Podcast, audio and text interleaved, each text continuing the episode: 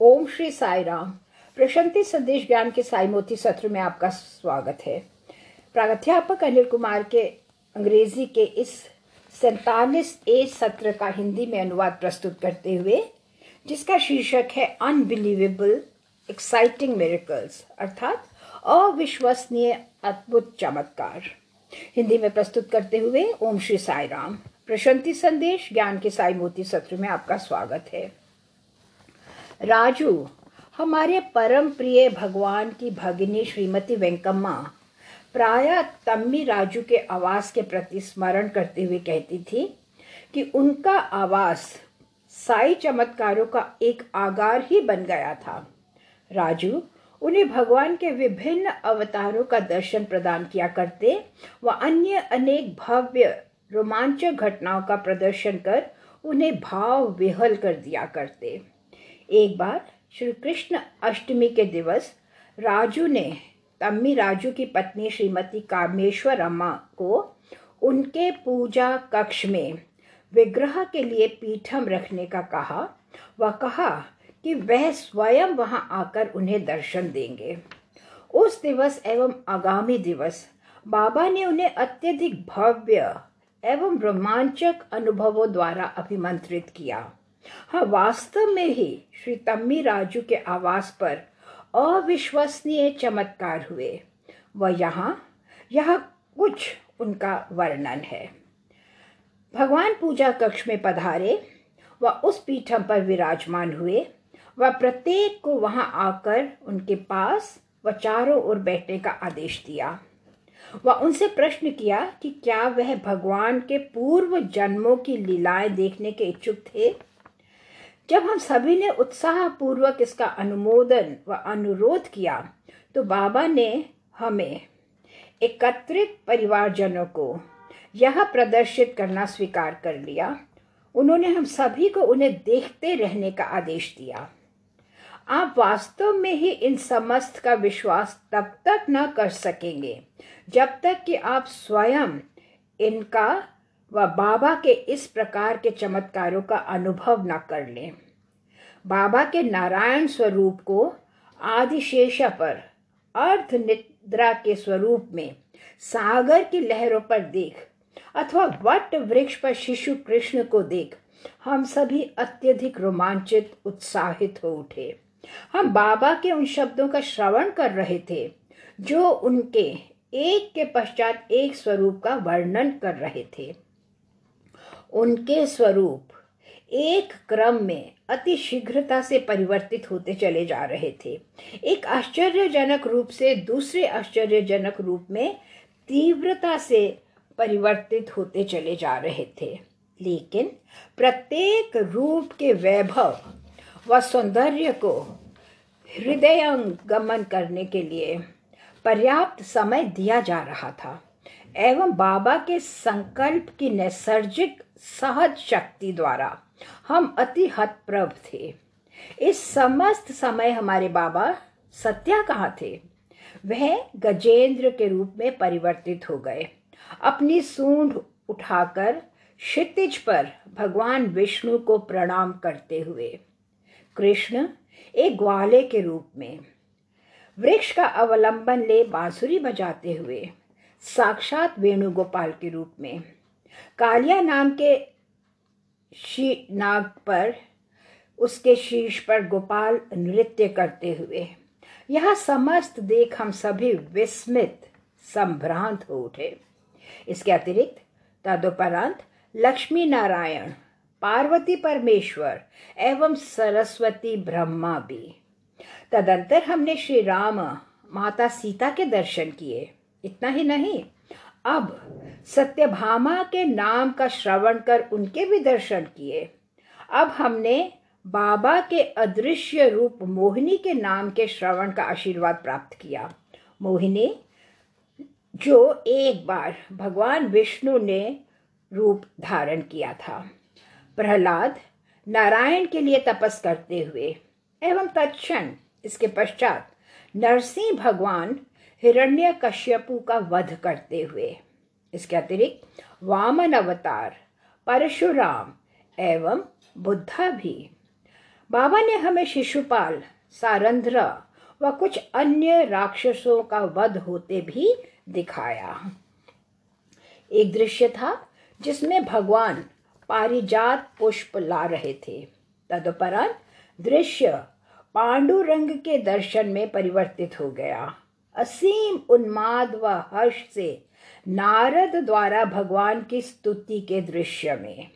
आगामी दृश्य था नवनीत चोर का बाल कृष्ण माखन चोरी करते हुए। तदुपरांत दुष्ट कौरव नायकों द्वारा मरमाहत करता हुआ अभिमन्यु के वध का दृश्य व अंत में भव्य मारुति एवं स्वयं शिरडी बाबा के दर्शन प्रदान किए। किस प्रकार हम कभी भी उन तेजोमय रूपों का विस्मरण कर सकते हैं? इतने सजीव, इतने जीवंत प्रतीत होते हुए। उन दो पावन दिवस के दौरान यह अविश्वसनीय, वैभवपूर्ण, तेजोमय दृश्य हमारे नेत्रों के समक्ष आते रहे। वास्तव में ही अप्रतिम, अद्वितीय, अविश्वसनीय इन सभी घटनाओं का वर्णन साक्षात प्रत्यक्षी व्यक्तियों से एकत्रित कर लिपिबद्ध किया गया है। राजू, हमारे बाबा की प्रसिद्धि सर्वत्र चारों ओर प्रसारित हो रही थी।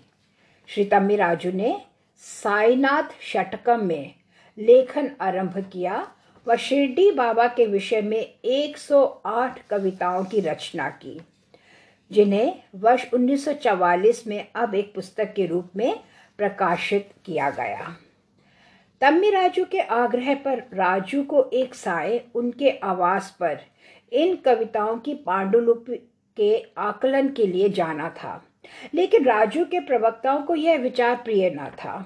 संभवतः शिरडी के एक मुस्लिम बाबा के प्रति उनमें एक दुर्भाग्यपूर्ण विरोध की भावना थी। उन्होंने राजू को उनके संग साय समय के बायोस्कोप के कार्यक्रम को देखने के लिए, सम्मिलित होने के लिए बाधित किया।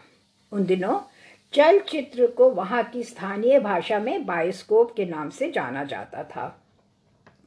राजू को चलचित्र तनिक भी प्रिय ना थी, उनकी कोई रुचि ना थी, परंतु उनके पास कोई चयन न रह गया था। लेकिन आश्चर्यजनक रूप से वहाँ का डायनमो सिनेमा के लिए विद्युत का स्रोत एकाएक खराब हो गया। इस कारण कोई प्रदर्शन न तो साय समय ही व न ही रात्रि को ही हो सका। अतः सभी निराश होकर घर लौट गए। रात्रि समय एक पारिवारिक सदस्य को दमे की तीक्ष्ण कठिनाई होने लगी। श्वास लेने के इस पीड़ाजनक कठिनाई में उसे किसी भी औषध से कोई शमन न हुआ, अतिरिक्त राजू की विभूति के औषध के। कृपया अवधान दे, नितांत अविश्वसनीय ही। हमारे इतिहासों व महाकाव्यों में उल्लेखित सभी चरित्र स्वयं भगवान द्वारा निरूपित किए गए। वे स्वयं उन चरित्रों में परिवर्तित होते रहे।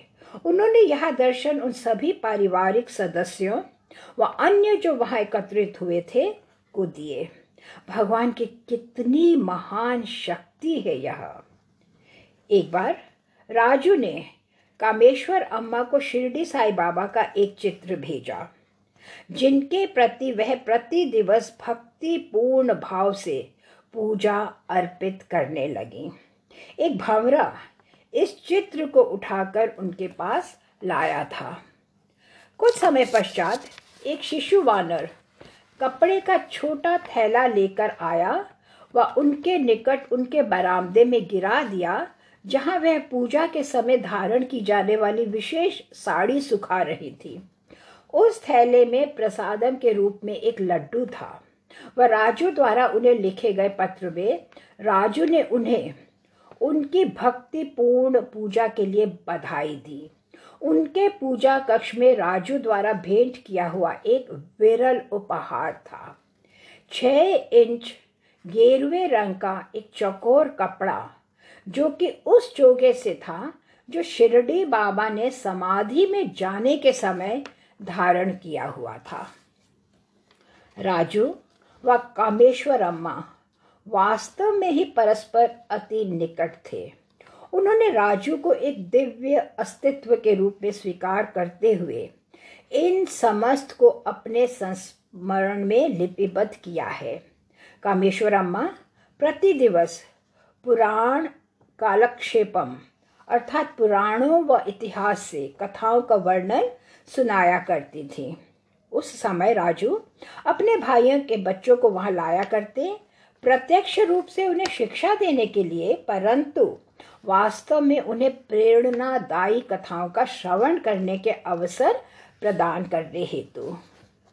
श्रीमती विजय लक्ष्मा, राजू के पूर्व पड़ोसी काशी भट्टला श्री राम मूर्ति की पत्नी भी एक महान भक्त थी। यह दंपति पूर्व से ही शिरडी के साई बाबा के भक्त थे, एवं शिरडी यात्रा पर भी जा चुके थे। वह तम्मी राजू की पत्नी कामेश्वर अम्मा की सत्संगति में पूजा उपासना किया करती थी। विजय लक्ष्मा का हृदय तरुण राजू के प्रति अति कोमल था।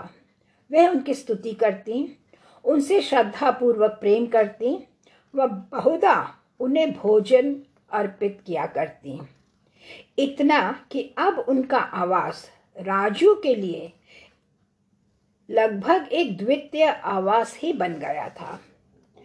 काशी भट्टला राम मूर्ति एक कठोर एवं स्वभावगत चिड़चिड़े व्यक्ति थे। परवर्ती समय में उन्होंने स्वयं ही स्वीकार किया कि कभी कभी जब वह बाल बाबा को देखते तो वह अपना क्रोध व अधिकार प्रकट करने में कोई संकोच न करते। श्री राममूर्ति के अनुसार, उनके क्रोध से परिहार करने हेतु राजू उनके आवास के पिछवाड़े से जाते। उसे ग्रहण करते जो भी उनकी पत्नी द्वारा उन्हें पत्तल पर अर्पण किया जाता। व तदुपरांत, पत्तल बाहर फेंकने के लिए राजू इसे अपने साथ ले जाते। उस कालखंड में मूर्ति दंपति जाति व परंपराओं के प्रति अति संवेदनशील थे। हम ब्राह्मण थे व उन वस्तुओं का स्पर्श न करते जिनका स्पर्श अन्य जाति के व्यक्तियों द्वारा किया गया हो। यह भी तनिक आश्चर्यजनक ही था कि किस प्रकार सत्या उस गली में आवास कर रहे थे। यह ब्राह्मणों की गली थी व अन्य जाति के लोगों को वहाँ आवास की अनुमति न थी। तथापि काशी भटला राममूर्ति कभी भी अपनी पत्नी की पूजा उपासना के मार्ग में एक रोड़ा ना बने। उन्होंने कोई आपत्ति ना की। वह उन नियमित भक्तों में से एक थी, जो बाल साई जैसा कि बाबा उन दिनों उस नाम से प्रसिद्ध थे, कि बृहस्पतिवार भजन में सम्मिलित हुआ करती। वे घर पर निजी रूप से भी बाबा की पूजा किया करती, क्योंकि सहजात ही। वे उनकी अंतर्भूत दिव्यता का परिज्ञान कर सकें। वे बाल साई के प्रति अपनी आस्था व भक्ति निसंकोच व्यक्त करती। बिना किसी आलोचना की चिंता किए वह अपनी भावनाएँ प्रकट किया करती थी। अनेक वस्तुओं के अतिरिक्त तरुण बाल साई ने श्री विजय लक्ष्मा के लिए, उनकी दैनिक पूजा के लिए शिरडी साई बाबा के एक चित्र का भौतिकीकरण किया। अनेक वर्षों उपरांत जब काशी भट्टला की पुत्री के विवाह का समय आ पहुँचा तो उनकी पत्नी विजय लक्ष्मा ने अपने पति को पुट्टपर्ती जाकर साई बाबा से आशीर्वाद व भेंट करने का परामर्श दिया। परवर्ती समय में काशी भटला ने अपने पुत्र श्री राममूर्ति से कहा था कि वह दुविधा में थे कि क्या बाबा उन्हें पहचान सकेंगे।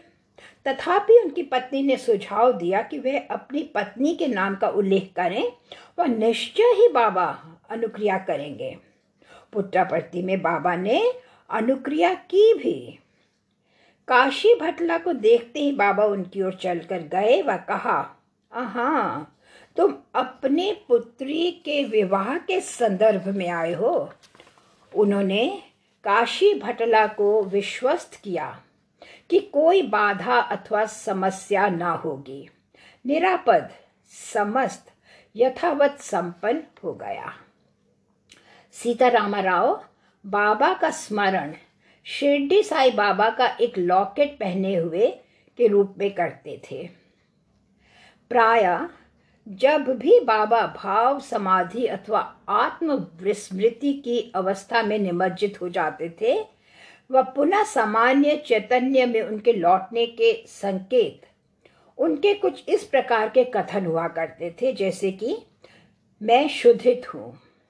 प्रत्येक अति प्रसन्न हो उठता कि उनके सखा राजू पुनः लौट आए थे वह पुनः राजू के साथ अपना सामान्य आमोद प्रमोद नटखटी आरंभ कर देते।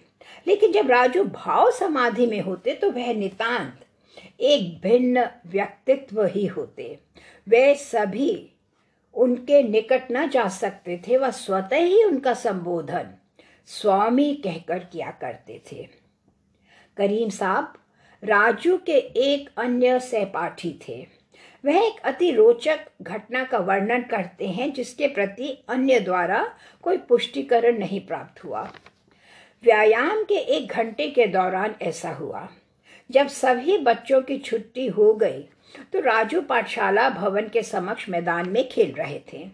उन्होंने उन बच्चों को भी अपने संग खेलने के लिए आने का कहा, लेकिन कोई भी ना आया, क्योंकि यह मैदान कठोर था, वह कंकड़ व कांटों से भरा हुआ था। शीघ्र ही उन बच्चों का संकोच, उत्साह में परिवर्तित हो गया जब उन्होंने देखा कि जहाँ कहीं भी राजू अपना चरण रखते, उनके स्पर्श मात्र से ही उस स्थल पर तत्क्षण ही तुलसी का एक पौधा प्रकट हो जाता। व उस पूर्ण मार्ग पर तुलसी पौधों का एक गहन कोमल पथ बनता चला गया। यह अक्टूबर का माह था व पाठशाला दशहरा उत्सव के अवकाश के लिए बंद ही हुआ था। शेषम राजू की पत्नी श्रीमती सुशीला, उनके दो नन्हे बच्चों के संग कमलापुरम अपनी माता के पास चली गईं। राजू व उनके भ्राता शेषम राजू कोंडा में ही रहे। एक दिवस शेषम राजू के लिए एक तार आई। यह सूचना देते हुए कि उनका बालक गंभीर है। शीघ्रता शीघ्र सत्यम के संग पहुंचो। जब तार पहुँची तो वह मध्यान्ह भोजन ग्रहण कर रहे थे। तत्ण ही बाबा भाव समाधि में चले गए।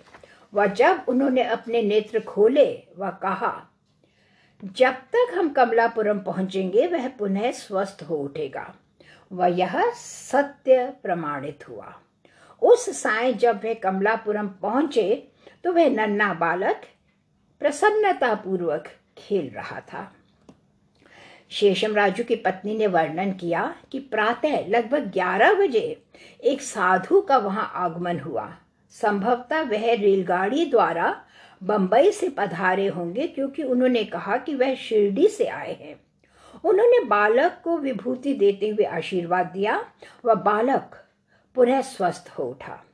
शेषम राजू को तत्क्षण स्मरण हुआ कि यथावत उसी क्षण ही उर्वकोंडा में उनके अनुज भाव समाधि में चले गए थे। वह भिज्ञा हुई कि वास्तव में वह साधु कौन थे। राजू कुछ दिवस वहाँ कमलापुरम में ठहरे रहे, जहाँ अनेक लोगों को उनकी चमत्कारिक शक्तियों को देखने का सुअवसर व सौभाग्य प्राप्त हुआ। शेष। आगामी सप्ताह। आपके समय के लिए धन्यवाद।